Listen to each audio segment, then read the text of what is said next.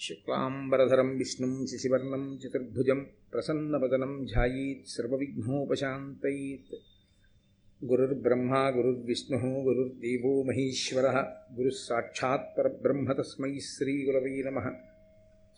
వ్యాసాయ విష్ణురూపాయ వ్యాసరూపాయ విష్ణవే నమో వై బ్రహ్మనిధయే వాసిష్టాయ నమో నమः.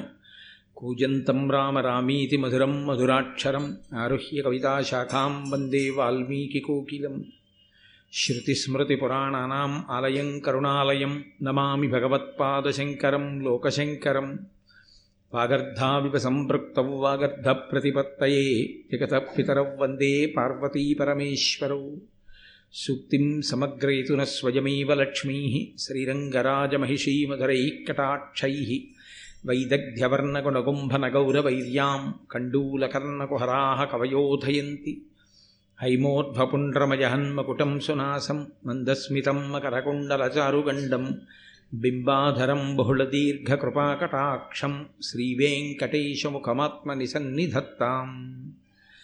విమలపటీ కమలకుటీ పుస్తకరుద్రాక్షస్యస్తహస్తపుటీ కామాక్షీ పక్ష్మలాక్షీ కలిత విపంచీ విభాసి వైరించి మనోజవం మరుతతుల్యవేగం జితేంద్రియం బుద్ధిమతాం వరిష్టం వాతాత్మయం వనరయూధముఖ్యం శ్రీరామదూతం శిరసా నమామి. ఆపదామపహర్తారం దాతారం సర్వసంపదాం లోకాభిరామం శ్రీరామం భూయో భూయో నమామ్యహం. నారాయణం నమస్కృత్య నరం చైవ నరోత్తమం దేవీం సరస్వతీం వ్యాసం తతో జయముదీరయేత్. హరి ఓం పరమేశ్వర స్వరూపైన సభకి నమస్కారం.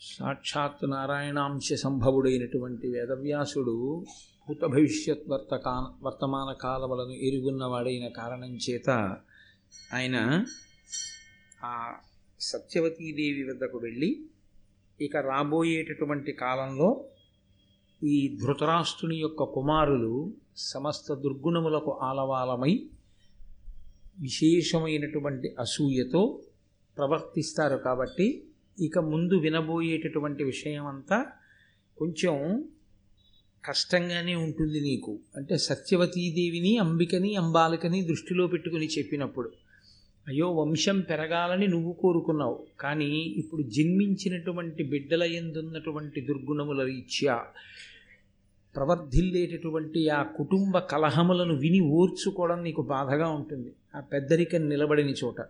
అందుకని ఈశ్వరుడు ఎందు మనసు లగ్నం చేసి చక్కగా తపస్సు ప్రారంభం చెయ్యమని చెప్తే ఆవిడ కోడండ్రైనటువంటి అంబిక అంబాలిక అని తీసుకుని అరణ్యానికి వెళ్ళి పరమేశ్వరుని ఎందు మనసుని లేపి తపస్సు చేసి స్వర్గలోకాన్ని పొందింది.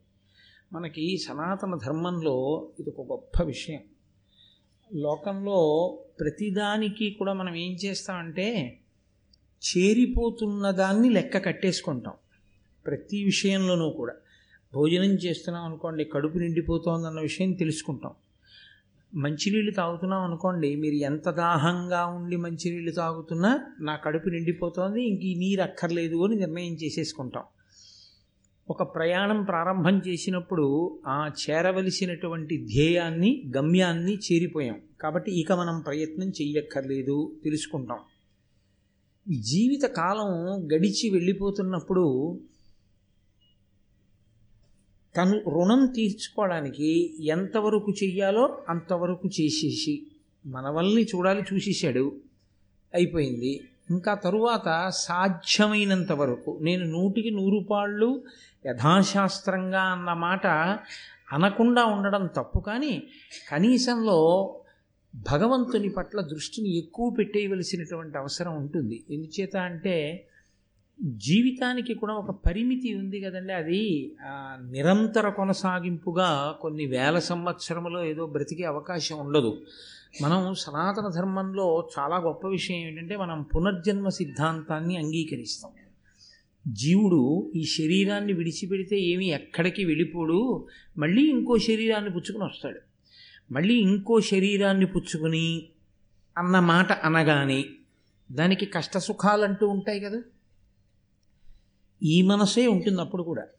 ఉన్నప్పుడు వెంటనే ఏమడుగుతాం మనం? బాబు ఏ శరీరం అయినానండి సుఖంగా ఉండాలంటాం. అది కుక్కో పిల్లో పీనో నక్కో ఏదైనా కానివ్వండి సుఖంగా ఉండాలండి అంటాం. సుఖంగా ఉండాలండి అన్నప్పుడు సుఖంగా ఉండడానికి ఆలంబనం సుఖంగా ఉండడానికి హేతు ఒక్కటే.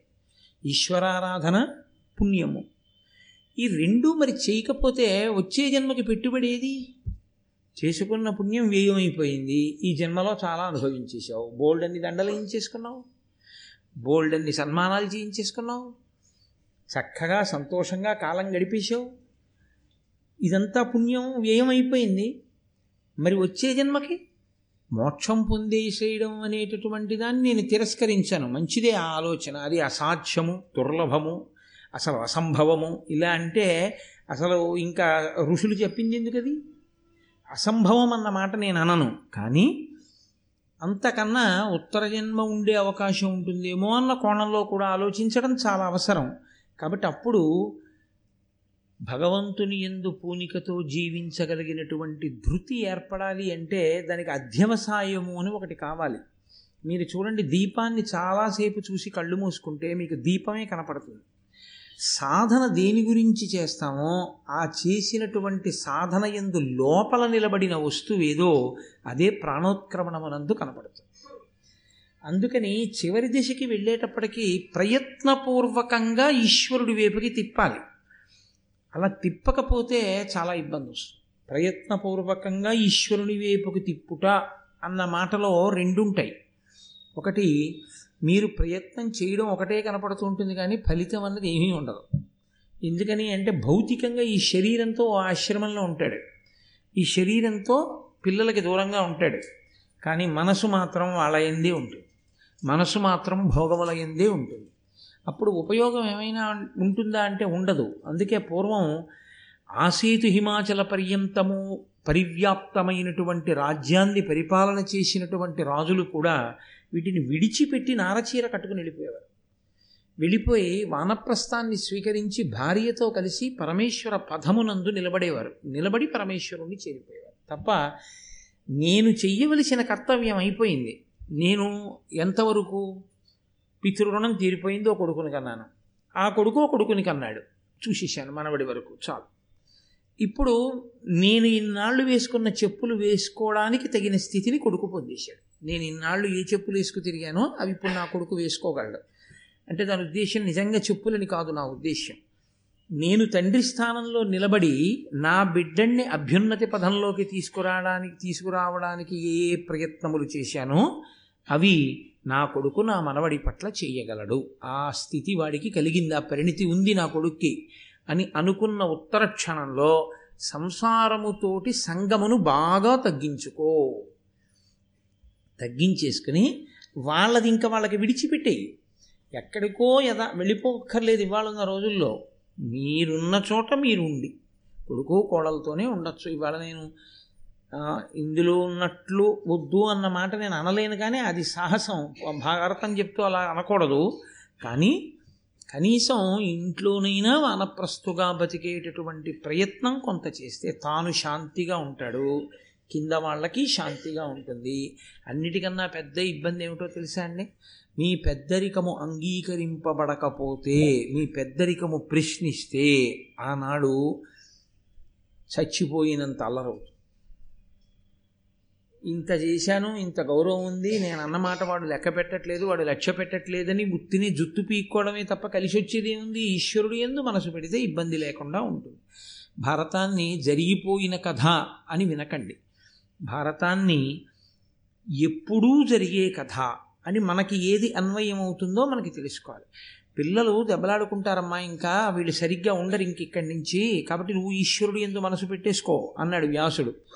అయ్యి బాబు అలా దెబ్బలాడుకుంటే అలాగండి అలాంటప్పుడే నేను ఉండాలి కదండి ఉండి పెద్దరికం ఏదైనా సరిపుచ్చాలి కానీ నేను వెళ్ళి ఎక్కడో అడవిలో కూర్చుంటే పిల్లలు మరీ పాడైపోతారు కదండి అని అనలేదు కుంతి. అలా అనలేదు సత్యవతీదేవి అంబిక అంబాలిక. ఆ పెద్దరికానికి అక్కడ సరిపోయే కుంతీదేవి ఉంటే చాలు అన్నాడు అంతే చాలు ఇప్పుడు నువ్వు కూర్చున్న అమ్మ స్థానంలో చెప్పులు ఆవిడ వేసేసుకుంది కాబట్టి నువ్వు బయలుదేరన్నాడు. వింది వ్యాసుడి మాట. విని వాళ్ళు అరణ్యానికి వెళ్ళారు తపస్సు చేశారు. చక్కగా స్వర్గలోకాన్ని పొందారు.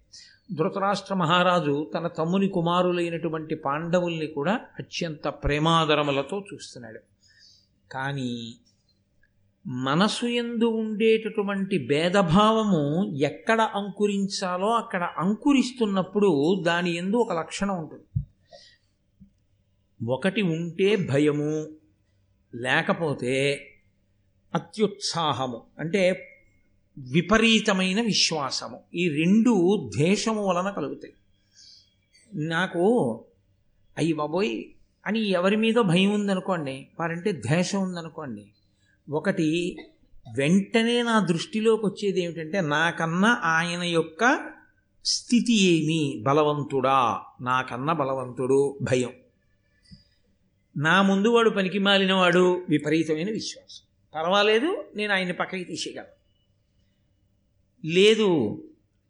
అతనే చాలా బలవంతుడు నేను అతన్ని పక్కకి తీయడం కుదరదు. ఇప్పుడు నాకు భయం. ఈ రెండిటి వలన కూడా నా లక్ష్యమంతా ఏమైపోతుందంటే ఎదుటి వ్యక్తిని కష్టపెట్టడమునందే నా మనసు మగ్నమవుతుంది తప్ప నేను శాంతిగా ఉండలేను ఎదుటి వారిని శాంతిగా ఉంచలేను. ఇది ఎంత దూరం అల్లుకుంటుంది ఈ విషపు తీగ అన్నది మీరు చెప్పడం కష్టం. ఈ ఇదే భారతంలో ఇక్కడ పడింది బీజం. ఎవరి దగ్గర పడిపోయిందంటే మొట్టమొదట పడింది ఎక్కడ అంటే గాంధారి దగ్గర పడింది. గాంధారి నాకు నూట ఒక్క సంతానమని పరమేశ్వర వరం. కానీ నాకు ముందు బిడ్డలు పుట్టకపోవడమే ఉపద్రవం వచ్చింది. కుంతీదేవికి ముందు కొడుకు పుట్టేశాడు. అదే ఉపద్రవం వచ్చిందని కడుపు బాదుకోవడం దగ్గర ప్రారంభమైన అసూయ దుర్యోధనుని ఎందు వర్ధిల్లింది ఇంకా బాగా. ఇప్పుడు ఆయన బాధల్లా ఏమిటంటే వీళ్ళని మట్టు పెట్టేస్తే తండ్రి లేని వాళ్ళు కాబట్టి నేను మట్టు పెట్టగలను. మట్టు పెట్టేస్తే రాజ్యం నాకు వస్తుంది. మట్టు పెట్టడానికి ఏమిటి అభ్యంతరం? చిన్నపిల్లలైనా వాళ్ళ బలమే. ఎప్పుడూ దుర్యోధనుడు ఏది పరిశీలనం చేస్తూ ఉంటాడంటే ఎదుటివారి యొక్క బలాన్ని గురించి భయపడుతూ ఉంటాడు. ఎదుటివారి అనగా పాండవుల యొక్క బలానికి భయం. ఎందుకంటే వీళ్ళని నేను పక్కకి తప్పించలేను. సింహాసనం వీళ్ళకే వెళ్ళిపోతుంది. అది చిట్ట చివరికి ఎక్కడ తీరిపోయిందంటే ఈ ముచ్చటంతాను కురుక్షేత్రంలో తాను తనతో పాటు కొన్ని లక్షల మంది పీనుగులైపోయిన తర్వాత వదిలిపోయాడు అప్పటి వరకు పెట్టుకున్న భేదభావాన్ని మాత్రం వదిలిపెట్టుకోలేకపోయాడు. దానితో సాధించేది లేదు. అదే ప్రేమభావన చేత ఎంతటి అభ్యున్నతిని పొందవచ్చు. కాబట్టి ఇప్పుడు మొట్టమొదట పాండవుల ఐదుగురిలో దుర్యోధనుడికి భయం అన్నది ఎవరి వలన ప్రారంభమైందో తెలుసా అండి? భీముని చేత ప్రారంభం. ఎందుచేత అంటారేమో? గురువుగారి కటాక్షంతో ప్రకాశించేటటువంటి బలం ఒకటి. తనంత తాను ప్రకాశించే బలం ఒకటి. ధనుర్విద్య ఉందనుకోండి ధనుర్విద్య ధనుర్వేదం. కాబట్టి గురుముఖత నేర్చుకోవాలి. గురుముఖత నేర్చుకుని అస్త్రములను ఉపదేశం పొందితే బ్రహ్మాస్త్రం ఏదో రౌద్రాస్త్రం ఐంద్రాస్త్రం ఇవన్నీ ఉపదేశం పొందాడనుకోండి ఆయన బక్కగా ఉంటాడా బలంగా ఉంటాడా మీకు అనవసరం. ఆయన చేతిలోకి అస్త్ర సంపద వెళ్ళిపోయిందా? ఇప్పుడు ఆయన తన చేతిలో ఉన్నటువంటి అస్త్ర సంపద చేత మట్టు పెట్టగలడు ఎవరినైనా. అప్పుడు ఆయనంటే భయం. అందుకని ఇప్పుడు అర్జునుడు అంటే భయం లేదు. అంత గొప్పవాడైనా దుర్యోధనుడికి అర్జునుడి గురించి బెంగలేదు ఎందుకంటే అర్జునుడి గురించిన బెంగ పెరగవలసిన రోజు ఎప్పుడో తెలుసా అండి? మహాత్ముడైనటువంటి ద్రోణుడు పుడితేనే. ద్రోణుడు వస్తేనే అర్జునుడి యొక్క వైభవం. ద్రోణుడు వచ్చే వరకు అర్జున వైభవం ప్రకాశించదు. ఇది లోపల ఎంత శక్తి అయినా ఉండొచ్చు. వెలిగించే గురువుగారు రావాలి. ద్రోణాచార్యుల వారు రావాలి. అందుకే మహాభారతంలో ద్రోణాచార్యుల వారు కృపాచార్యుల వారు రావడంతో మలుపు తిరిగిపోతుంది భారతం. గురుస్వరూపాలు గురుస్వరూపాలే ఆచార్య స్వరూపాలు ఆచార్య స్వరూపాలే కాబట్టి ఇప్పుడు ప్రస్తుతానికి దుర్యోధనుడి దృష్టి అంతా ఎవరి మీదంటే భీమసేనుడి మీదే. ఎందుకని? నన్నయ్య గారు చెప్పకుండా చెప్పారు. ఆయన శరీర బలం ఎటువంటిది అంటే తల్లి ఒళ్ళోంచి జారి కింద పడిపోతే ఆ కింద ఉన్నటువంటి శిల ముక్కలై పిండి అయిపోయింది. అంతటి బలమైన బలం. అది దాస్తే దాగేది కాదు బలం అన్నది అసలు దాగదు. శైశవ క్రీడల ఎందు పిల్లలు ఆడుకునేటప్పుడు ఆ బలం తెలిసిపోతుంది. అయ్యి బాబాయ్ వీడు కబడ్డీలో ఆడ వీడు కబడ్డీ ఆడేటప్పుడు వీడి పక్కన ఒక్కడుంటే మా పక్కన యాభై మంది ఉండాలంటారు. ఎందుకని అంటే తెలిసిపోతుంది శరీర బలం. ఆ శరీర బలానికి భయపడ్డం మొదలుపెట్టాడు దుర్యోధనుడు. కానీ ఈ బలము పెంపొందేది దేని వలన? అంటే ఈశ్వరానుగ్రహము వలన. ఈశ్వరానుగ్రహము దీని వలన సద్బుద్ధి వలన. ఎక్కడ దుర్బుద్ధి ఉందో అక్కడ అది నశించడానికి పరమేశ్వరుడు ఏం చేస్తుంటాడంటే సద్బుద్ధిని పెంచుతుంటాడు. దుర్యోధనుడు ఎంత ఆగడం చేయిస్తున్నాడో పాండవుల యొక్క బలం అంత పెరుగుతుంది. కాబట్టి ఇప్పుడు భీముని గురించి చెప్తూ నన్నయ్య గారు అంటారు వదలక పెనగి పదుండ్రం పదియేవుర ఒక్క పెట్ట పట్టి ధరిత్రించెదర పడవేచి పవనుజుడు అదయుండయి వీపులులియ అందర నీడ్చున్ ఆ పిల్లలు ఆట ఆడుకునేటప్పుడు భీముడు ఒక పది మందినో పదిహేను మందినో నేల మీద పారేసి దొరికితే పది మందిని లేకపోతే పదిహేను మందిని.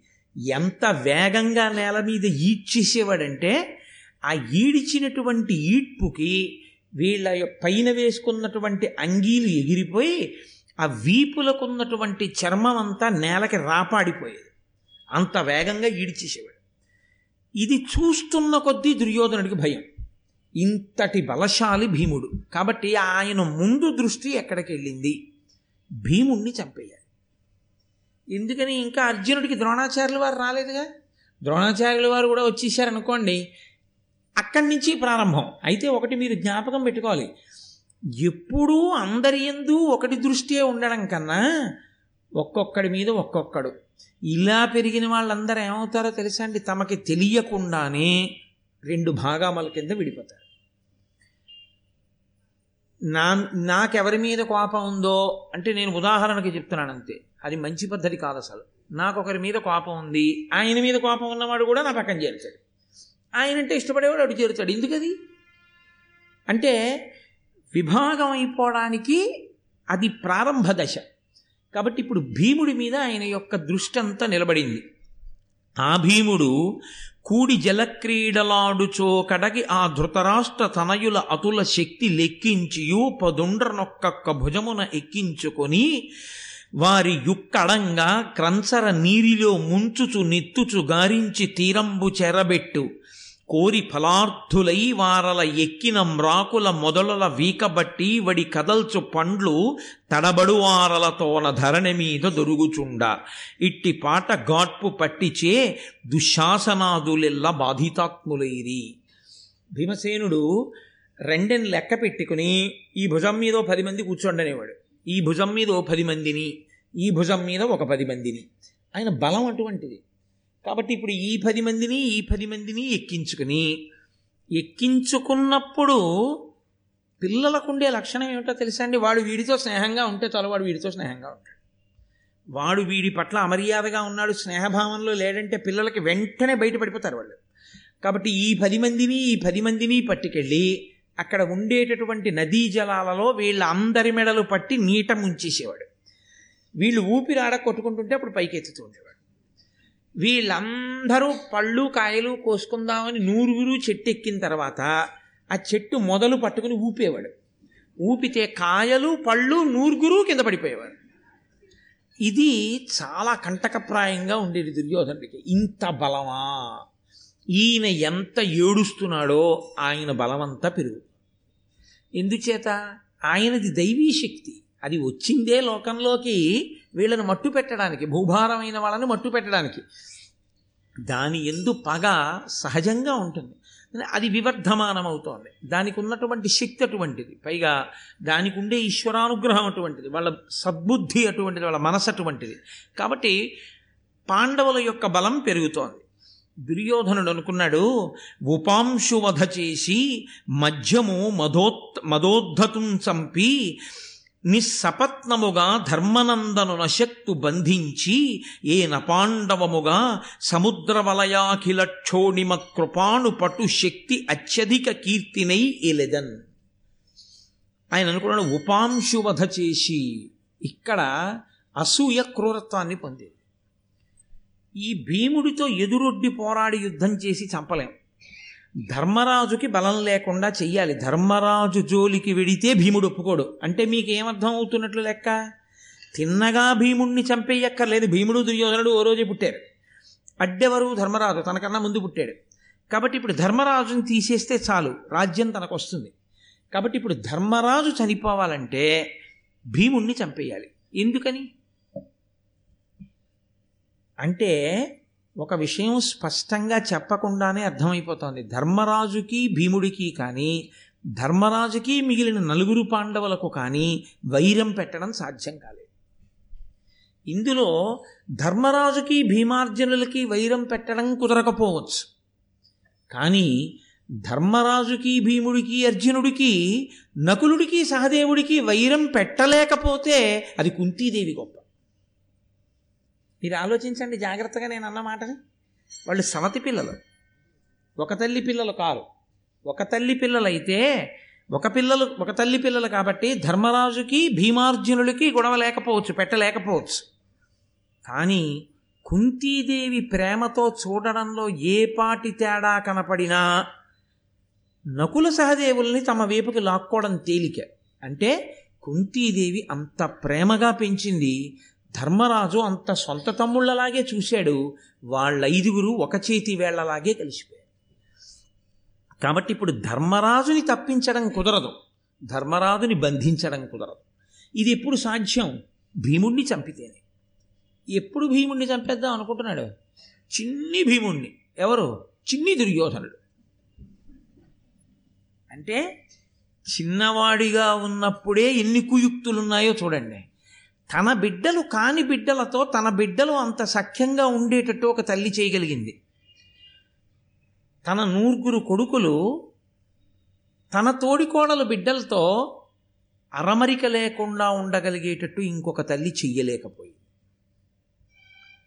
కాబట్టి ఇప్పుడు దుర్యోధనుడి పగ భీముడి మీదకి తిరిగింది. ఈ భీముణ్ణి ఉపాంశువధ చేసి నేను తిన్నగా ఎదురు వెళ్ళి చంపలేను. కాబట్టి రహస్యంగా చంపేయాలి. రహస్యంగా అతను ఏమరపాటుతో ఉన్నప్పుడు చంపేస్తే ఇంకా ధర్మరాజుకి రక్షకులు లేరు. అసలు నిజంగా భారతంలో ధర్మరాజు గారికి రక్షకుడు ఎవరో తెలుసా అండి? అర్జునుడు. అర్జునుడు ధర్మరాజు గారికి ఏదైనా జరిగితే ఆయన ఒప్పుకోడు. గాంధీమేమి వదిలేస్తాడు అలాంటి అర్జునుడు ఎందుకు రాలేదు? ఇంకా లెక్కలోకి అంటే ద్రోణాచార్యులు వారు రాలేదు కాబట్టి. అంటే గురువు గారు వస్తే తప్ప ప్రకాశించనివి కొన్ని ఉంటాయి గురువుగారి వచ్చిన తర్వాత ప్రకాశించిన ఉంటాయే దాని ముందు మిగిలినవన్నీ వెలవెలబోవలసిందే. అందుకే అర్జునుడు వచ్చిన తర్వాత అర్జునుడి ప్రక ద్రోణుడు వచ్చాక అర్జునుడి ప్రకాశం ముందు భీముడు కూడా తగ్గుతాడు. అంటే బాగా తగ్గుతాడని కాదు కానీ అర్జునుడి గురించే ఎక్కువగా ప్రకాశం ఉంది అసలు కురుక్షేత్రం అర్జునుడిని నమ్ముకునే వెళ్ళాడు ధర్మరాజు గారు.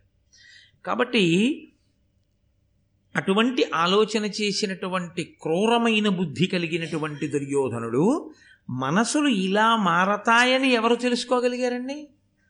త్రికాలవేది అయినటువంటి వేదవ్యాసు ఒకరోజు వేడుకనొక్కరుండు శతవీర కుమారులతోట జల్లుబోరాడి జయించి అందర అనంత పరిశ్రమ పరవశ్యముంగూడి ప్రమాణకోటి అనగుండు సమీరణ నందనుండు మీ యాడక నిద్రవోయి శిశిరానిల శిశిరానిలముల్ పైవీచుచుండగన్.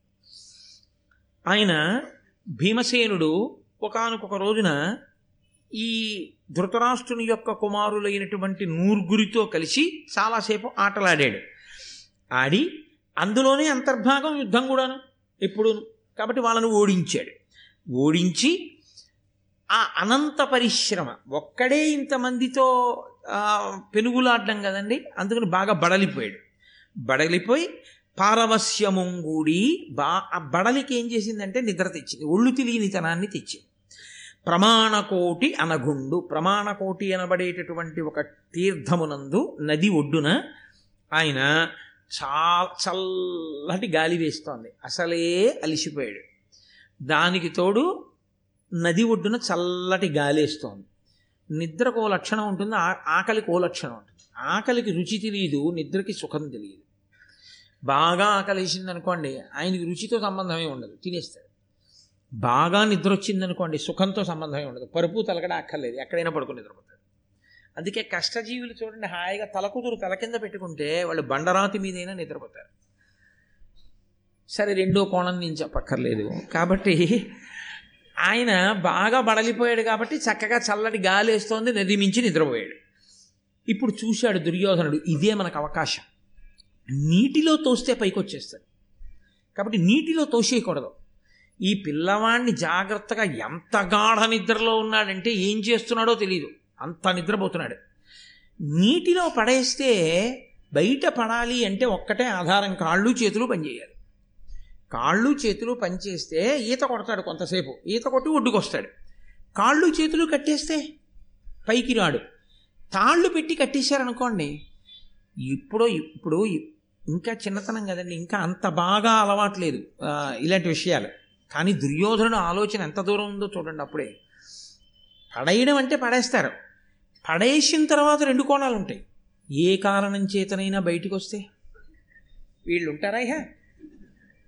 అందుకని పడేసి పారిపోవాలి. పడేసి పారిపోయిన తర్వాత బయటికి వచ్చాడో సరే వీళ్ళ సంగతి చూద్దాం లేని ఊరుకుంటాడు. ఆ తర్వాత సంగతి అప్పుడు ఆలోచిద్దాం. ఒకవేళ వీళ్ళు అనుకున్నట్టు చనిపోయాడు అనుకో తాళ్ళలో ఏవో కట్టారనుకోండి భీష్ముడు ఊరుకుంటాడా? ఎవడు తాళ్ళు కట్టి నీళ్ళలో తోశాడని అడుగుతాడు. అప్పుడు వీళ్ళు తట్టుకోగలరా భీష్మాచార్యుల వారి ముందు? అందుకని ఆయనే చనిపోయినట్టు ఉండాలి. ఆయనే చనిపోయినట్టు ఉండాలంటే ఏం చేయాలంటే తెలియక ఈత కొట్టుకుంటూ ఏడుక్కో వెళ్ళిపోతే పెద్ద పెద్ద లతలు తీగలు చుట్టేసుకున్నట్టుగా ఉండాలంటే చాలా గట్టిగా ఉండేటటువంటి తీగలతో కాళ్ళు చేతులు కట్టేయాలి. కట్టి తోసేయాలి. అప్పుడు శవం దొరికిన తీగలు కదా చుట్టుకుని ఉన్నాయి ఎక్కడికో ఈతకెళ్ళాడు కాళ్ళకి తీగల చేతులకి తీగలు చుట్టుకుపోయాయి ఈత లేకపోయాడు అక్కడే చచ్చిపోయాడు. కాబట్టి అలా అనుకుంటారు ఆ తీగలు చూసి? తన్ను అడగరు. కాబట్టి సాక్ష్యం లేని హత్య చేయడంలో పునాదులు వేసుకున్నవాడు చిన్నతనంలో దుర్యోధనుడు. అంటే ఎంత క్రూరమైన ఆలోచనలు ఎంత దూరం వరకు వెళ్ళాయో చూడండి. అని ఆ పవనుడు అతి ఘన లతికా పాశావళుల అంట గట్టించి మహాకోపమున గంగమడువును త్రోపించే సుయోధనుండు దురితకరుండై. తప్పుడు పనులు చేసేటటువంటి వాడై ఘనలతికాపాశావళుల అంటగట్టించి ఆవళుల అంటే వరుసలు దీప ఆవళి అని కదా అంటాం. బోలెడన్ని తీగలు తెప్పించి ఏదో ఒకటో రెండో తీగలు కాదు. శుభ్రంగా రెండు చేతులు రెండు కాళ్ళు ఆ తీగల యొక్క తీగల యొక్క వరుసల చేత గట్టిగా కట్టేశాడు. కట్టేసి ఆ పిల్లవాడిని ఎత్తి తీసుకెళ్ళి ఆ నదిలో పారేశాడు. పారేసి అమ్మయ్యా ఇక కాళ్ళు చేతులు కట్టేశాం ఇంకేం వస్తాడు బయటికి? చచ్చి ఊరుకుంటాడు లోపలికి వెళ్ళిపోతాడు. అసలు చేతులు కాళ్ళు ఉంటే కదండి కొట్టుకోవడం. కొట్టుకోవడానికి లేవు ఇంకా పైకి వచ్చేది ఏముంది? మూట వెళ్ళిపోయినట్టు వెళ్ళిపోతాడు అని ధైర్యంగా ఇంటికి వెళ్ళిపోయాడు వెళ్ళిపోతే ఇక్కడ నన్నయ్య గారు ఒక ఆశ్చర్యకరమైనటువంటి ప్రయోగం చేశారు. అద్భుత ప్రయోగం. ఆయన అన్నారు కర్మబంధనముల గ్రక్కున బాయుడు పుణ్యగతికి నగయు పురుషునట్లు. బంధనములెల్ల బాయుడు భీముండు నీరిలోన నుండి నగయుదించే. పుణ్యాత్ముడైనటువంటి వాడు ప్రాణోత్క్రమణం అయ్యేటప్పుడు కర్మబంధాలన్నీ తెంచుకుని ఊర్ధ్వలోకాలకు ఎగిరిపోయినట్టు నీటిలో పడగానే తెలివచ్చిన భీముడు ఒక్కసారి ఇలా అనేటప్పటికీ ఇన్ని తీగలు తెగిపోయి తెగిపోయి అమాంతం ఒక్కసారి ఈత కొట్టుకుని ఆయన బయటకు వచ్చాడు. ఇంత ఆలోచన చేసిన వాడు భీమబలం ముందు నిలబడలేకపోయాడు. అంటే ఏమండి ఇంకొక రకంగా ఆపద రాకూడదా? రాదు. గభాలన పడగానే కంగారు పడిపోయి అదేంటి కాళ్ళు చేతుట్లో చేతిలో ఆడటం లేదని తనకి తీగలు కట్టున్నాయని తెలుసుకునే లోపల గభాలను ఇంకో మొసలొచ్చి పట్టుకోకూడదా? పట్టుకుంటుంది ఎప్పుడు? ఆయన మనసు కూడా పాపభూయిష్టం అయి ఉంటే ఆపదలు వస్తాయి వచ్చిన ఆపద కూడా ఎందుకు తొలుగుతుంది పరమేశ్వరుని యొక్క అనుగ్రహం ఉంటే. పురుషకారమునకు ఈశ్వరానుగ్రహము తోడుస్తే ఎటువంటి ప్రమాదము పక్కకి తప్పుకుంటుంది. పురుషకారమునకు ఈశ్వరానుగ్రహము తోడు కాలేదు. మీరు ప్రయత్నం ఒకటే చేయగలరు. మీరు అనుకున్న ఫలితాన్ని మాత్రం పొందలేరు. కాబట్టి ఆయనకి బుద్ధి అంత బాగా పనిచేసింది అంటే ఆయన ఎందు ఈశ్వరునికి ఉన్న కృప అటువంటిది. ఆయనకి ఈశ్వరుని ఎందు కృపకి కారణం ఆయన పక్షపాతం అని మీరు అనుకోకూడదు. ఇటువంటి దుర్బుద్ధి భీముడు మనస్సులో లేకపోవడం. ఆయన సద్బుద్ధి కలిగినవాడు. అందుకే అంత నిర్భయంగా పడుకున్నాడు. కాబట్టి అలా పైకొచ్చాడు. అసూయకున్న లక్షణం ఏమిటో తెలుసా అండి? అవతలవాడు ఎంతగా తన ప్రణాళిక నుండి తప్పించుకుని వృద్ధిలోకి వస్తుంటే అంతగా సూయ బుసలు కొట్టి పైకి లేస్తుంది. కాబట్టి ఇప్పుడు మరింత కోపం వచ్చింది. వచ్చి నీటిలోకి తోస్తే కదూ పైకి వచ్చాడు ఈ మాట నిద్రపోయినప్పుడు అసలు ఇక నిద్రలోనే ఉండిపోవాలి. పైకి లేవకూడదు. అలాంటి పని చెయ్యాలి. కాబట్టి పెద్ద పెద్ద బ్రహ్మాండమైన నల్లత్రాసు పాముల్ని బుట్టల్లో పెట్టించి సిద్ధం చేశాడు. దానికి ఒక రథసారథిని సిద్ధం చేశాడు. ఈ పిల్లవాడు పడుకునున్నప్పుడు మర్మస్థానముల మీద కనిపించమన్నాడు. మర్మస్థానముల ఎందు అంటే ఏవి తొం ఆ విషం ఇలా తగలగానే మృత్యువు వైపుకు వెళ్ళిపోతాడో లేకపోతే అసలు ఆ అవయవమే దెబ్బతినేస్తుంది. ఏ కంటి దగ్గరికో వెళ్ళిపోయింది అనుకోండి ఆ కన్ను ఎగిరిపోయినట్టు. మెదడు దగ్గరికి వెళ్ళిపోయింది అనుకోండి ఇంకేమిటి? గుండెల మీద కరిచింది అనుకోండి ఏ వేలు మీదో కరిస్తే ఆ వేలు కోసి విషం పిండచ్చు. గుండెల మీద కరిస్తే దాన్ని మర్మస్థానం అంటారు. అప్పుడు మీరు కోసి పిండడం ఉండదు తొందరగా విషం గుండెలకు ఎక్కేస్తుంది. విషం కాలి నుంచి గుండెలకి ఎక్కే లోపల ఆపే ప్రయత్నం చేస్తారు. గుండెల దగ్గరే కరిస్తే ఒక్క గుండెల దగ్గర కాదు ఇన్ని నల్లత్రాచుల్ని తీసుకొచ్చి తల చుట్టూ గుండెల మీద కంఠం మీద ముఖ్యమైనటువంటి శరీరంలో ఉన్న మర్మస్థానములన్నింటి మీద కరిపించేస్తే ఇక లేచేది ఉంటుంది అతను? కాబట్టి గాఢ నిద్రలో ఉండగా ఆ నల్లత్రాచుల్ని తీసుకొచ్చాడు.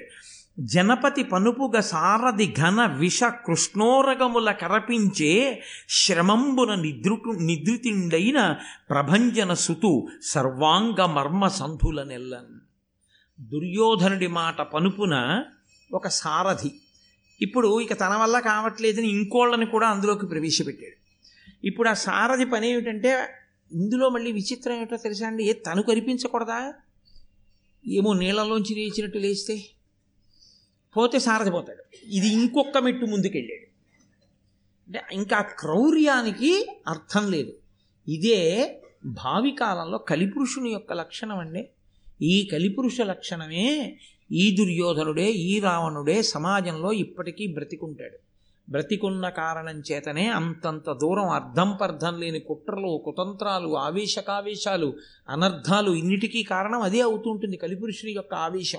ఎక్కడ ఈశ్వర స్పర్శ ఉందో అక్కడ కలిపురుషుని యొక్క ఆవేశం ఉండే అవకాశం ఉండదు. అందుకే ఎప్పుడు ఈశ్వరుడి పాదములు పట్టుకుని ఉండండి అంటుంటారు.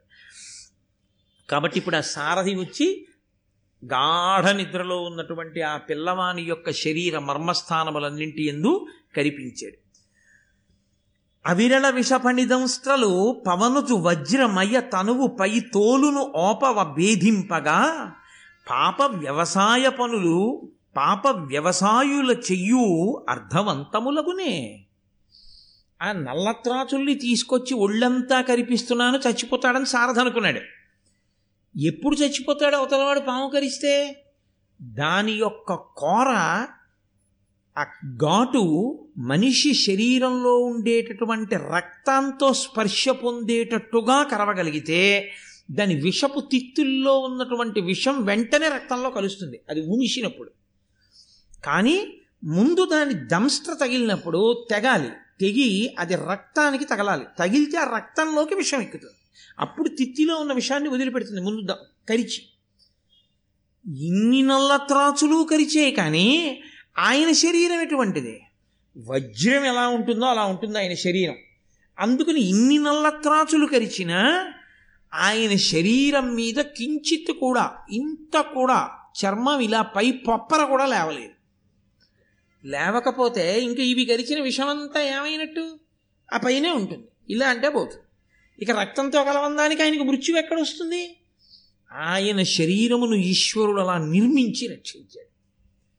కాబట్టి ఇప్పుడు ఆ పాములన్నీ వీడు కనిపిస్తున్నాడు చచ్చిపోతాడు అనుకోండి. అవన్నీ కరుస్తున్నాయి. ఆయనకి ఎక్కిన విషయం లేదు. కానీ ఇవి బుస్సు బుస్సు అంటూ ఓహం ఈనబడి కరుస్తున్నాయి. ఆయనకి ఏమీ ఎక్కడ తెగిన ఘాటు కూడా లేదు కానీ ఆయనకి తెలివి వచ్చింది. ఆ తెలివి రావడం కూడా ఈశ్వర అనుగ్రహం కాబట్టి ఆయనకి తెలివి ఆయనకి తెలివి వచ్చి చూశాడు. వెంటనే నన్నయ్య గారు నన్నయ్య గారు ఎప్పుడూ కూడా మనుష్య జీవితానికి పనికొచ్చేటటువంటి మాట అద్భుతమైన మాట ఒకటి చెప్తుంటాడు ఆయన వెంటనే అన్నారు పాప వ్యవసాయుల చెయ్యులు అర్థవంతములగునే. పాపభూయిష్టమైనటువంటి జీవనము కలిగినటువంటి వారి సంకల్పం ఏదున్నదో అది నెరవేరదు. శివ సంకల్పమస్తు అంటుంటాం మనం. ఎవరి సంకల్పము నెరవేరుతాయంటే ఎవరి సంకల్పములు నిజంగా రూపుదాలుస్తాయంటే వారంత చిత్తశుద్ధి కలిగిన వారై ఆంతరమునందు కూడా స్వార్థము లేని వారై త్రికరణ శుద్ధిగా భగవంతుణ్ణి పట్టుకున్నవారై అంతటి భాగవతోత్తములైతే వారు చేసిన సంకల్పమేదో ఆ సంకల్పము నెరవేరుతుంది. అందుకే మనం చేయకూడదు సంకల్పం. అందుకే పూర్వం వీరికి వీరు తగునా పెళ్ళికి. పెద్దలను అడిగేవారు. పెద్దలు చూసి ఆ మంచిదయా? మీ అబ్బాయికి ఆ ఇంట్లో అమ్మాయికి బాగుంటుంది. ఆ అమ్మాయిని కోడలుగా తెచ్చుకో. ఇప్పుడు ఎవరిది సంకల్పం? పెద్దల ఆశిస్తుంది దానికి. పెద్దలు నిశ్చయించినారు గాన వారి సంకల్పం ఉంది కాబట్టి చేస్తున్నాం. వాళ్ళు పిల్లలు పుట్టవలేదని ఏడవలసిన రోజు ఉండదు. పిల్లలు పాడైపోయారని ఏడవలసిన రోజు ఉండదు. తామర తంపరగా వంశం పెరుగుతుంది. అటువంటి విద్వాంసులు జన్మిస్తారు. దానికి సంకల్పం ఒక మహితాత్ముడిదయ్యి ఉండాలి. పాపభూయిష్టమైనటువంటి జీవనం ఉన్నవాడి సంకల్పాలు ఎలా నెరవేరుతాయి? అవి నెరవేరవు. కాబట్టి పాపుల సంకల్పము ఎందుకు నెరవేరుతుంది? దుర్యోధనుడు పాములతో కరిపిద్దామనుకుంటే మాత్రం ఎందుకు చచ్చిపోతాడు దుర్యోధనుడు? ఇప్పుడు కాదు ఎప్పటికీ జరగదు. ఇప్పుడు ఈ మాట అంటే దుర్యోధనుడు మంచివాడైపోవడం అంటూ జరిగితే భీష్ భీముణ్ణి కానీ అర్జునుడిని కానీ ధర్మరాజుని కానీ నకుల సహదేవులకు కానీ ఇలా చంపే ప్రయత్నం ఉండదు. దుర్యోధనుడు మారనంత కాలం పాండవుల జోలికి వెళ్ళినా చంపలేడు. కాబట్టి కురుక్షేత్రం అయిపోయేటప్పటికి దుర్యోధనుడు ఉండడు పాండవులు ఉంటారు. ఈ పద్యంలోనే తీర్పు చెప్పేశారు నాన్నయ్య గారు. కాబట్టి ఇప్పుడు ఆయన లేచాడు. లేచి ఏమిటై పావులన్నీ ఏమిటి? వీడేమిటి? అని ఒకసారి చూశాడు. అవే సామాన్యమైన పావుల? పెద్ద పెద్ద నల్లత్రాచులు చుట్టూ పడున్నాయి. అలగుబలండు భీముడును అంతన మేల్కొని అవిషోరగంబుల చరణంబులంజమరి మక్కువ వాతను నెత్తురొల్కగా తలరగ సారథించరిచే తానపహస్తమునన్ వసుంధరాతలమున త్రెళ్ళె సారథయు తక్షణ మాత్రన ముక్త జీవుడై. ఆయన నిద్రలేచి చూశాడు. చూసేటప్పటికి ఏదో అదే పనిగా కండచీమలు కరిచేస్తుంటే నిద్రలేచిన వాడికి నిద్రాభంగం అయితే కోపంగా ఉంటుంది. ఆ కోపం వచ్చిన వాడు ఏం చేస్తాడు? ఏంట్రా ఇవన్నీ ఇలా కరిచేస్తున్నాయని చెప్పి అరికాలతో ఇలా రాసేసినట్టు కండచీమల్ని ఆయన లేచి తన పాదంతో ఆ కింద ఉన్నటువంటి నల్లత్రాచులందరి అన్నిటినీ కాలితో రాసేశాడు పాదంతో. అవన్నీ చచ్చిపోయాయి. చూశాడు సారథిని వాడు హడిలిపోయి లేచి నిలబడ్డాడు. ఏట్రా ఈ పనులు? పడుకుంటే పాములతో కనిపించిన ఏట్రా? ఎడం చేత్తో ఒక్కటి కొట్టాడు. అంటే కుడి చేత్తో కొడితే ఏమైనా అయిపోతాడేమో. ఎంత నిగ్రహమో చూడండి. ఆయన ఇలా కొట్టాడప్పటికే వాడు ముక్కంట నోటంట చెవుల వెంట నెత్తురు కారి వెంటనే కింద పడి చచ్చిపోయాడు. భీముడు కోపాన్ని నిగ్రహించుకుని నిద్రలో లేచి ఎడం ఏం పనులు రావని? ఒక్కసారి ఇలా తాతగారు మనవణ్ణి అన్నట్టంటే వాడు చచ్చిపోయాడు. అరికాలతో నల్ల త్రాచులన్నింటినీ ఓసారి ఇలా రుద్ది చంపవసరం పారేశాడు. ఇలాంటి వాడి జోలికి ఎడదామని దుర్యోధనుడు అనుకుంటాడు. ఇది చూసిన వాడు ఏమైపోవాలండి? ఇప్పటికి రెండు సార్లు అయిపోయింది. ఊరుకున్నాడా? ఇంకా ఇంతకన్నా అదే ఆలోచనలో ఉంటాడు. అదే దౌర్భాగ్యం. వాడి దుర్మార్గం ఎంత ఉంటూ ఉంటుందో ఈయనకంతా శ్రీరామరక్ష ఉంటుంది. కాబట్టి దీనివల్ల ఏమవుతుందో తెలుసా అండి? పాండవులకో ధైర్యం వస్తుంది. మన తమ్ముడిని పాములు ఏమీ చేయలేవు. మన తమ్ముడిని తీసుకెళ్ళి నీళ్ళల్లో పారేసినా ఏమీ అవడో. ఇవన్నీ వాళ్ళకి సంతోషకారకాలు. ఇవన్నీ నేను ఏడవడానికి కారకాలు. ఒక రోజున మరియును ఒకనాడెవ్వరు నెరుగక యుండంగా కౌరవేంద్రుండు ధర్మం బెరుగక విషమన్నముతో గురుకుని పెట్టించే గాట్పు కొడుకున కలుకన్. గాట్పు కొడుకు అంటే గాట్పు అంటే చూడండి గాలేస్తోంది అంటాం కదండి. అన్నయ్య గారి ప్రయోగం గాట్పు కొడుకున కలకన్. అలకన్ అంటే కోపంతో. ఎల్లైనా పెట్టి చంపేయాలి. ఎలాగో అలా చంపేయాలి. విషం కదూ ఎక్కట్లేదు లోపలికి. విషం ఎక్కేయాలంటే ఆయనకి అంత శరీరంలో ఉన్నవాడు కాబట్టి బాగా తింటాడు. కాబట్టి అన్నంలో విషం కలిపేయండి అన్నాడు. అన్నంలో బాగా విషం కలిపేశాడు. కలిపి అక్కడ పెట్టారు. పెడితే పాపం భీముడు వెళ్ళి కూర్చుని ఆచమనం చేసి తిందామని కూర్చున్నాడు. కూర్చునేటప్పటికీ సముడై యూచ్చుడై అన్నము దుష్టంబగుట చెప్పినను కుడిచె విషాన్నము ఆకటి పిలుచను అది అమృతాన్నంబయ్య జీర్ణమై మారుతికిన్. మీకు అర్థమైపోయింది ఇంకా చెప్పక్కర్లేదు అసలు. సముడై యుయుత్సుడై అన్నము దుష్టంబగుట చెప్పినను. మీతో నేను మనవి చేశానే ఒక రెండు రోజుల క్రితం ఎప్పుడో. ధృతరాష్ట్ర మహారాజు గారికి వైశ్యకన్య ఎందు జన్మించినటువంటి వాడు యుయుత్సుడు ఆయన సముడై ఆయనకి ఇలాంటి అధర్మ పనులు నచ్చవు. కౌరవులకి తమ్ము ఆయన ధృతరాష్ట్రుని యొక్క కొడుకులకి తమ్ముడే అయినా ఆయన ఇష్టపడ్డావు. అందుకని ఆయన గబగబా వెళ్ళి చెప్పేశాడు భీముడికి. భీమా భీమా తినకు. అందులో దుర్యోధనుడు విషం కల్పించాడు చచ్చిపోతావు తింటే. ఆయన అన్నాడు విషం మాట దేవుడు ఆకలేసేస్తాడు. అని కుళ్ళిపోయిందిరా పండు తినకురా అంటే కొంతమంది చూడండి ఏం కుళ్ళో ఉండండి బాబు ముందని చెప్పి ఇటో ముక్క ఇటో ముక్క తింపి మిగిలిన నోట్లో పడేసుకుంటాడు. అలా అదేమిటా అలా తినేసామంటే కుళ్ళున్నది గిల్లేసాను కదండి అంటే. అదో సొంత ఆయన అలా తినగలడు. దానికి నమస్కారం. పోలేటి పాపం ఆయన తిన్నాడు. మనం ఎందుకు దాన్ని దోషం పడ్డా? ఇంకో దుర్యోధన జన్మ. ఎందుకు వచ్చిన గొడవ. ఆయనకి జీర్ణమగుగాక అనుకోవడమే. కాబట్టి ఇప్పుడు తినకు తినకు అన్న భీముడు అన్నాడు నాకు ఆకలిస్తుంది. విషమం ఇంకోటో. విషం అయితే మాత్రం కడుపు నిండిపోతుంది జీర్ణం అయిపోతుంది. నా గొడవ నాది నీకు ఎందుకు నీ తినేస్తానన్నాడు. అని శుభ్రంగా తినేశాడు. తినేసి పడుకున్నాడు. అది అమృతం అయింది అమృతం అంటే ఏమిటో తెలుసా అండి? శక్తిగా మారిపోయింది. ఎందుకని? ఈశ్వరానుగ్రహం ఉన్నవాడు ఆయన జఠరాగ్ని ఎటువంటిది అంటే విషాన్ని జీర్ణం చేసేసుకుంటాడు. తప్ప అది జీర్ణం అవ్వకపోవడం అన్నది ఆయనకేం లేదు. ఇప్పుడు దుర్యోధనుడికి ఇంకెంత బెంగగా ఉంటుంది? అమ్మ నాయనో ఈ నీళ్ళలో చూశాను పైకి వచ్చేసాడు పాములతో కనిపించాను చచ్చిపోలేదు. పైగా అరికాలతో రహేశాడు విషాన్నం పెట్టేశాను తెలిసి తినేశాడు. తినేశాడు శుభ్రంగా హాయిగా తిరుగుతున్నాడు పైగా ఇంకా ఎక్కువ బలంగా ఉన్నాడు. విషానికి ఉన్న లక్షణం ఏమిటో తెలుసా అండి? మనంతట మనం భీముడు తిన్నాడని తింటే ఉపద్రవం వస్తుంది. వైద్యుడు శుద్ధి చేసి విషాన్ని ఇచ్చాడు అనుకోండి వైద్యుడు కూడా ఒక్కొక్కసారి విషాన్ని ఇవ్వవలసి వస్తుంది. శుద్ధి చేసి ఇస్తాడు ఆయనకి తెలుసు ఎలా ఇవ్వాలో. అందుకే అది తినేసాడు అనుకోండి ఇబ్బంది వస్తుంది.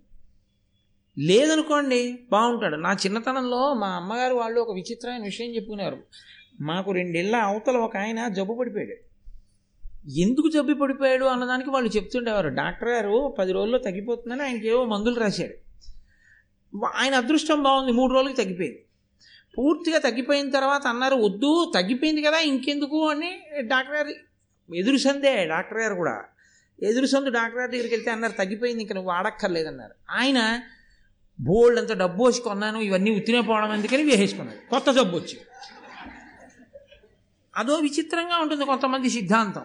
వైద్యుడు శుద్ధి చేసి ఇచ్చినటువంటి ఆ విషం మనకున్న రోగాన్ని పోగొడుతుంది. వైద్యుడు శుద్ధి చేయని విషం పుచ్చుకుంటే ఉపద్రవాన్ని తీసుకొస్తుంది. ఈశ్వరానుగ్రహం ఉన్నవాడికి విషం జీర్ణం అవుతుంది. ఈశ్వరానుగ్రహం లేనివాడికి విషం పెట్టినా ఎదురొచ్చి వీడి బా వీడి బాధగతి కారణమై కూర్చుంటాడు. కాబట్టి ఇప్పుడు దుర్యోధనుడు మరింత బాధపడడం మొదలుపెట్టాడు. కాబట్టి భీముని యొక్క బలం దినదిన ప్రవర్ధమానమవుతోంది. ఆయన రోజు రోజుకి బలవంతుడు అవుతున్నాడు. ఇన్ని జరుగుతున్నాయంటే మరి రోజు గడుస్తుంది కదండి. రోజు గడుస్తున్న కొద్దీ పెద్దవాడు అవుతున్నాడు. పెద్దవాడు అవుతున్న కొద్దీ బలవంతుడు అవుతున్నాడు. ధర్మరాజు గారిని కన్నెత్తి చూడడానికి కూడా కుదరట్లేదు. అసలు విచిత్రం ఏంటంటే అక్కడ ధర్మరాజు గారు ఉండబట్టి భీముడికి బలం. ఇది పాండురాజు గారి యొక్క దృష్టి. ముందు ధర్మం ఉంటే వెనక అన్నీ రక్షింపబడతాయి. అందుకని ముందు ధర్మాన్ని పెట్టాడు. ఆ ధర్మం మాట వింటాడు. అందుకే భీముడికి ఉపద్రవం రాదు. కొంతకాలం అయింది. అర్జునుణ్ణి దిద్దేవాడు కూడా కావాలి కదా. ఇప్పుడు ఆయన రావాలి. మహాభారతంలో సువర్ణాధ్యాయం. నాకైతే ఎంత సంతోషమో ద్రోణాచార్యుల వారు పుడుతున్నటువంటి ఘట్టం అంటే నా మటుకు నాకు పరమ పవిత్రం. నేను ఎన్ని మార్లు భారతం చదివినా ద్రోణాచార్యుల వారు పుడుతున్నటువంటి ఘట్టాన్ని చదివిన ఉత్తర క్షణంలో పుస్తకం అక్కడ పెట్టి వెంటనే ఒక నమస్కారం చేస్తాను. ద్రోణుడు ద్రోణుడే మహానుభావుడు ఆచార్య స్వరూపుడు ద్రోణుడు లాంటి వ్యక్తి అపురూపం. దేవగురువు బృహస్పతి భూమండలం మీదకి దిగొచ్చాడు. అందుకే మీరు నేను మీకు ఒక రోజున మనవి చేశాను శంకరాచార్యులు వారి సౌందర్యలహరి శ్లోకంతో మీరు ఒకటి బాగా గుర్తుపెట్టుకోండి. ఇప్పుడు దేవతాంశలన్నీ కదిలి వస్తున్నాయి. ఇప్పుడు అర్జునుణ్ణి తీర్చిదిద్దేవాడు కావాలి. ఆచార్యుడై కూర్చుని ఎక్కడ లేని అస్త్ర సంపదని ఇవ్వాలి అర్జునుడికి. అర్జునుడికి కాదు. గురువుగారు ఒక్కరికి ఇవ్వడానికి రారు. గురుస్వరూపం ఇప్పుడు కూడా అందరికీ ఒక్కటే చెప్తుంది. తప్ప ఒకరిని పిలిచి చాటుకొకటి మిగిలిన వాళ్ళకొకటి అలా చెప్పరు గురువు. గురువు అందరినీ కలిపి కూర్చోబెట్టే చెప్పేస్తారు. కానీ అందులో ఒక్కడే మహాప్రజ్ఞావంతుడవుతాడు. ఎందుకో తెలుసా అండి వాడికి గురువు గారి గురి వాడు చేసే సాధన చేత వాడు రాటు తేలుతాడు. అర్జునుడు అటువంటి వాడు. కానీ భూమి మీద ఉన్నటువంటి సీతాఫలం గింజ అది అద్భుతమైన విత్తనం. ఇంతంత పండు పండుతుంది. కానీ దానికి ఒక వాన చుక్క తగలాలి. తగిలితేనే అది చెట్టు. ఇప్పుడు రావాలి వాన చుక్క. అది సాక్షాత్ దేవగురువు బృహస్పతి పుట్టాలి. ఆయనే ద్రోణాచార్యుల వారిగా రావాలి. ఆయనే ద్రోణాచార్యుల వారిగా రావాలంటే అటువంటి మహానుభావుణ్ణి కొడుకుగా పొందగలిగినటువంటి గొప్ప బ్రాహ్మణుడికి ఒకడికి మనసు కదలాలి. ఆయన మనసైతే కదలచ్చు. కానీ ఆయన తేజస్సుని భరించగలిగిన క్షేత్రం ఉండద్దు. శివవీర్యం స్ఖలనమైంది. ఏది పట్టుకోగలిగింది లోకంలో? ఏ భూతము పట్టలేకపోయింది. ఆఖరికి నీరు పట్టలేకపోయింది. ఎవ్వరూ పట్టుకోలేకపోయారు. ఆ తేజస్సు యొక్క శక్తిని భరించగలిగిన సుక్షేత్రము కాకపోతే ఆ తేజస్సు పాడైపోతుంది. ఆ తేజస్సు పాడైపోతే అది ఫల ఆ ఫలవంతము కాదు. అటువంటి క్షేత్రము లేదనుకోండి ఆ సమయానికంటే అసలు బృహస్పతి యొక్క తేజస్సుని బిడ్డగా మార్చగలిగినటువంటి క్షేత్రమే లేదు. అటువంటి తేజస్సు ఆ తేజస్సు. అంటే బృహస్పతిని ద్రోణుడుగా కనడానికి వీలైనట్టుగా తేజస్సు కదిలితే పట్టగలిగినటువంటి క్షేత్రము లేనంత మహాపురుషుడు ఆయన అయ్యుంటే ఉంటే క్షేత్రమే లేకపోతే ఎలా ఇప్పుడు ఆ పిల్లాడు పుట్టడం? పరదేవతానుగ్రహం కలిగిందనుకోండి ఎక్కడి నుంచైనా పుడతాడు. ఎలాగైనా పుడతాడు. అది అసాధారణమైన రీతిలో పుడతాడు. అసలు అమ్మ అని పిలవడానికి ఒక ఆడదాని స్పర్శ అవసరం లేకుండా పుడతాడు. ఇంతమందిని సృష్టించినటువంటి ఈశ్వరుడికి అలా ఒక ప్రాణిని సృష్టించడం అసంభవం అని మీరు అనుకోకూడదు ఐదు భూతములను పంచమహాభూతములను సృజించి ఈ లోకాన్నంతటినీ ఇంత నిర్వహణ చేస్తూ ఇన్ని కోట్ల జీవరాశుల మనసులలో ఉన్న భావాల్ని మనసుతో చేసిన పాపపుణ్యములను కూడా వ్రాయగలిగినటువంటి గొప్పవాడికి క్షేత్రము లేకుండా ఒక మహాపురుష తేజమును సంతానంగా మార్చడం కష్టమా? ఈశ్వర శక్తిని నువ్వు ప్రశ్నించగలిగినటువంటి ధీరుడవా? అంత తెలివైన వాడివా నువ్వు? కుదరదు. కాబట్టి ఈశ్వరానుగ్రహం కలిగింది. ఎటువంటి ఆశ్చర్యకరమైనటువంటి విషయములైనా సరే లోకంలో సంభవం అవుతాయంతే. దానికి అదేంటండి? అది అలా జరుగుతుందా? అని ప్రశ్నించేటటువంటి అవకాశమే ఉండదు. లోకంలో అనేకమైనటువంటి చిత్ర విచిత్రమైనటువంటి విషయాలు జరుగుతున్నప్పుడు మనందరం ఇదేమిటండి? ఇది సృష్టికి విరుద్ధంగా ఉంది ఇంత విచిత్రంగా ఉంది ఏమిటంటే అని మనం పేపర్లలో చదవట్లేదా? లేకపోతే విని ఆశ్చర్యపోవట్లేదా? నేను మీతో మనవి చేశాను మహాభారతం చెప్తున్నప్పుడే ఒక తల్లికి ఒకనకొకప్పుడు ఒక పాము పిల్ల పుట్టింది అని. ఆ పాము పిల్ల పుట్టి రోట్లో కన్నంలో పాలు పోస్తే పాలు తాగి పెరిగేది. ఆ పాము చనిపోయే రోజున తల్లిగారు ఎక్కడికో పెడితే ఆవిడకి కల్లోకి వచ్చి చెప్పింది అమ్మ నేను వేడి పాలల్లో పడిపోయానమ్మా చనిపోతున్నాను నా పేరు పెట్టుకో అమ్మా వంశంలోనని. ఆ వంశంలో ఉన్న వాళ్ళందరికీ ఆ పేర్లు పెట్టారు. సంభవం కాలా?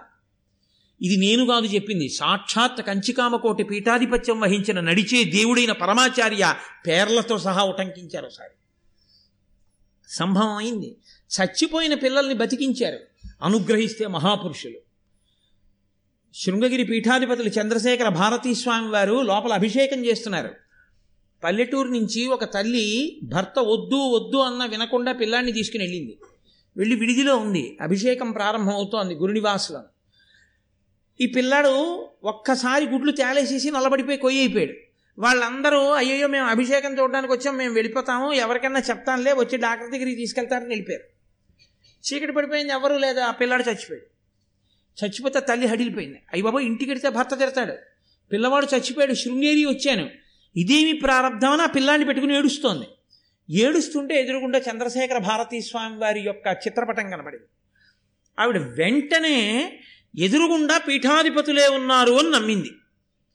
ఆవిడ వెంటనే ఆయన వంక చూసి ఏడిచింది భర్త వద్దు అంటుంటే వచ్చాను. ఇంత ఉపద్రవం వచ్చింది మహానుభావా నన్ను రక్షించండి కొడుకుని బతికించండి అంది.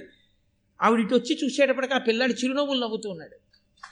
ఆవిడ ఆ పిల్లాడిని ఎత్తుకుని పరిగెత్తుకుంటూ గురునివాస్కి వెళ్ళింది వెళ్ళేటప్పటికీ చంద్రశేఖర భారతి అభిషేకాన్ని పూర్తి చేసేసి లోపలికి వెళ్ళిపోతున్నారు గురునివాసులోకి.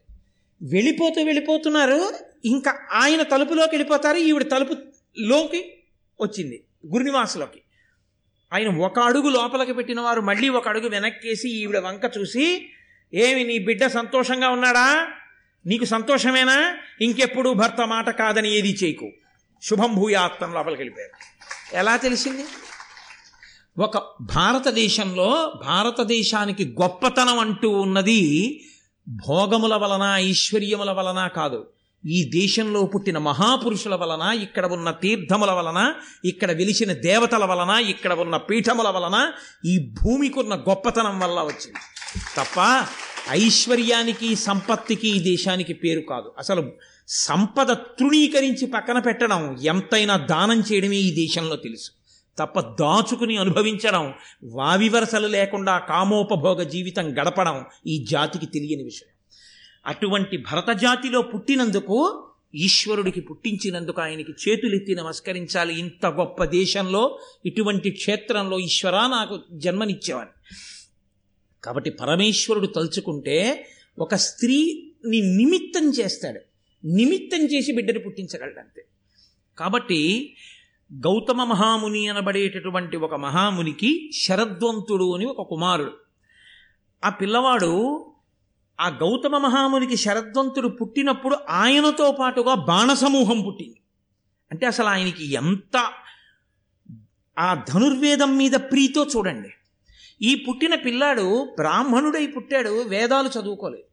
మానేసి ధనుర్వేదాన్ని చదువుకుని ధనుర్వేదాన్ని సంపాదించాడు. ధనుర్వేదం గురించి మీరు విన్నారో లేదో ధనుర్వేదం చాలా గొప్పగా ఉంటుంది.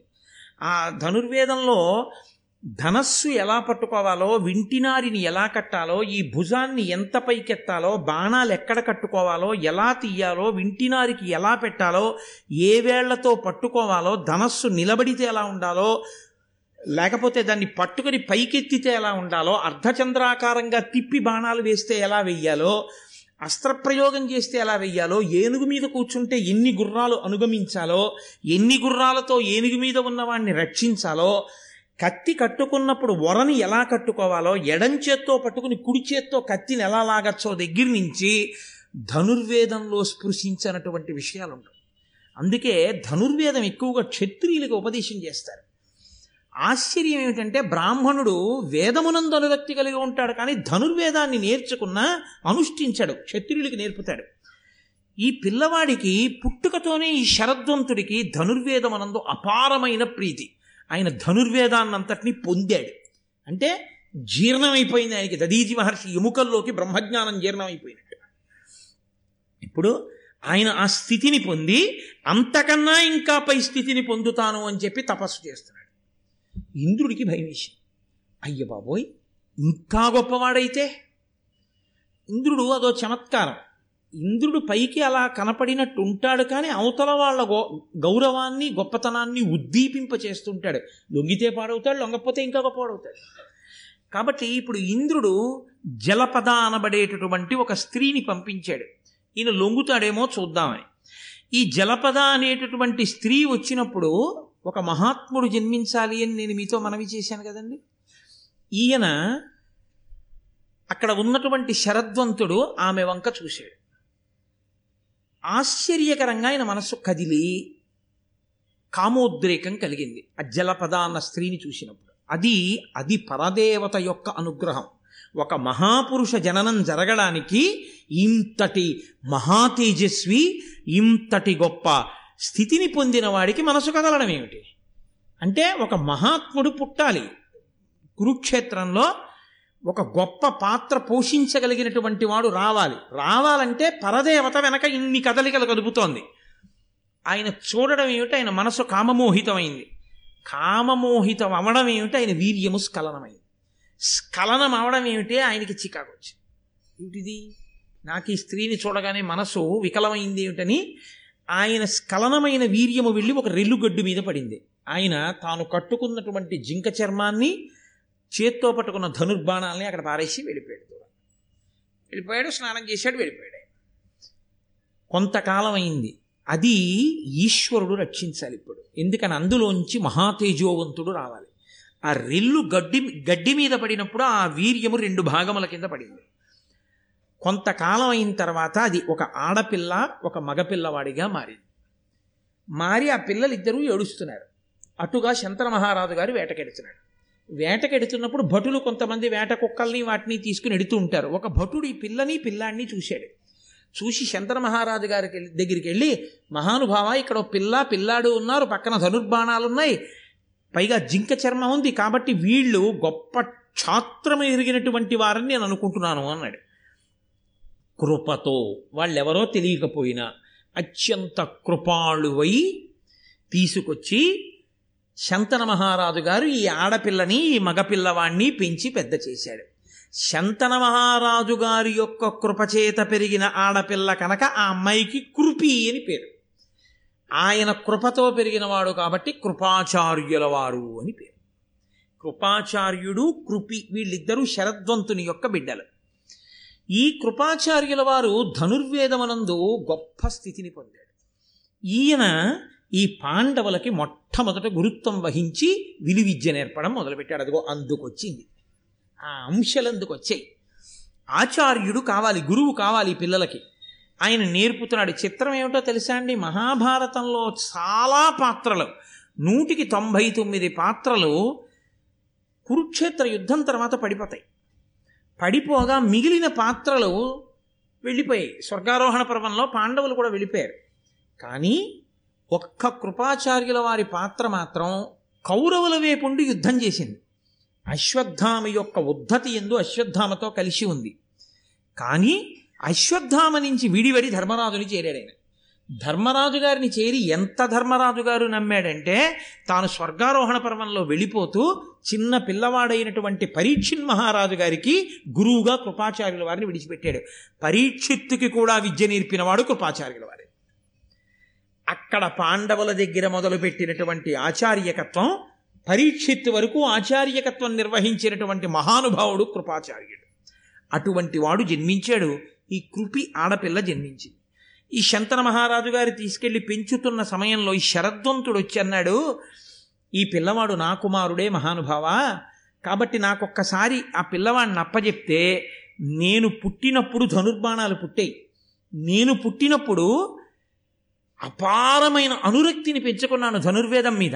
ఎంతో నేర్చుకున్నాను. అదంతా నా కొడుక్కి నేర్పుకుంటానన్నాడు. తండ్రి చెప్పిన విద్య కన్నా గొప్ప విద్య లోకంలో ఇంకోటి ఈ శరద్వంతుడు కృపాచార్యుడిని తీసుకెళ్ళి వేదంబుల్ సదివించ భూసురులతో విఖ్యాతిగా ఆత్మ సంవేదించేసే చతుర్విధంబగు ధనుర్వేదంబు నానా నానాస్త్ర విద్యా దాక్షిణ్యముతోడదాన కరపెన్ తద్విత్తముల్ సూచి సంవాదుల్గా సంవాదుల్ గాదనవ నందనుండు కృపు శరద్వంతుండు దంతాత్ముడై. ఆయన శరద్వంతుడి పిల్లవాణ్ణి తీసుకెళ్ళి వేదాల్ని చెప్పకుండా ధనుర్వేదాన్నంతటినీ కూడా పిల్లవాడికి చెప్పి ధనుర్వేదంలో గొప్ప విద్యాపారంగతుణ్ణి చేశాడు. ఆ కృపాచార్యుల వారే ఈ పాండవులకి మొట్టమొదట విద్యాభ్యాసం ప్రారంభం చేశాడు. అసలు మహానుభావుడు రావాలి. ఎవరు? ద్రోణాచార్యుల వారు రావాలి. ముగ్గురు వస్తారు ఏకకాలంలో. ఒకరు కృపాచార్యుల వారు ఒకరు ద్రోణాచార్యుల వారు మూడవ వారు మహానుభావుడైనటువంటి ద్రుపదుడు. ముగ్గురు రావాలి. ఈ ముగ్గురు వచ్చిన తరువాతే మహాభారతం కథ చిక్కబడుతుంది బాగా. కాబట్టి భరద్వాజ మహాముని ద్రోణుడు పుట్టడం అంటే మాటలు కాదు కదండి? ద్రోణాచార్యుడు ద్రోణాచార్యుడే పాండవులు కౌరవులు. అసలు ప్రపంచంలో ఎన్ని దేశాలున్నాయో అన్ని దేశాలలో ఉన్నటువంటి వాళ్ళందరూ ఆయన దగ్గరికి వచ్చి చదువుకున్నారు. ఆయనకున్నటువంటి శిష్య సంపదని లెక్క పెట్టడం సాధ్యం కాదు. అంతమందికి విద్య నేర్పాడు మహానుభావుడు విలువిద్య. విద్య అటువంటి ద్రోణుడు పుట్టాలి. ఎవరు? సాక్షాత్తుగా బృహస్పతి అంశలో రావాలి. ఆ భరద్వాజ మహాముని గంగాద్వారం దగ్గర హరిద్వార్లో కానుకొకప్పుడు తపస్సు చేస్తూ గంగా స్నానం చేస్తున్నటువంటి ఘృతాచిని చూశాడు. అప్సరస. అంతే. పుట్టాలి కదా మహానుభావుడు? క్షేత్రం భరించలేనంత గొప్ప తేజస్సు అది కాబట్టి ఇప్పుడు ఆ భరద్వాజ మహర్షి యొక్క మనసు కదిలింది.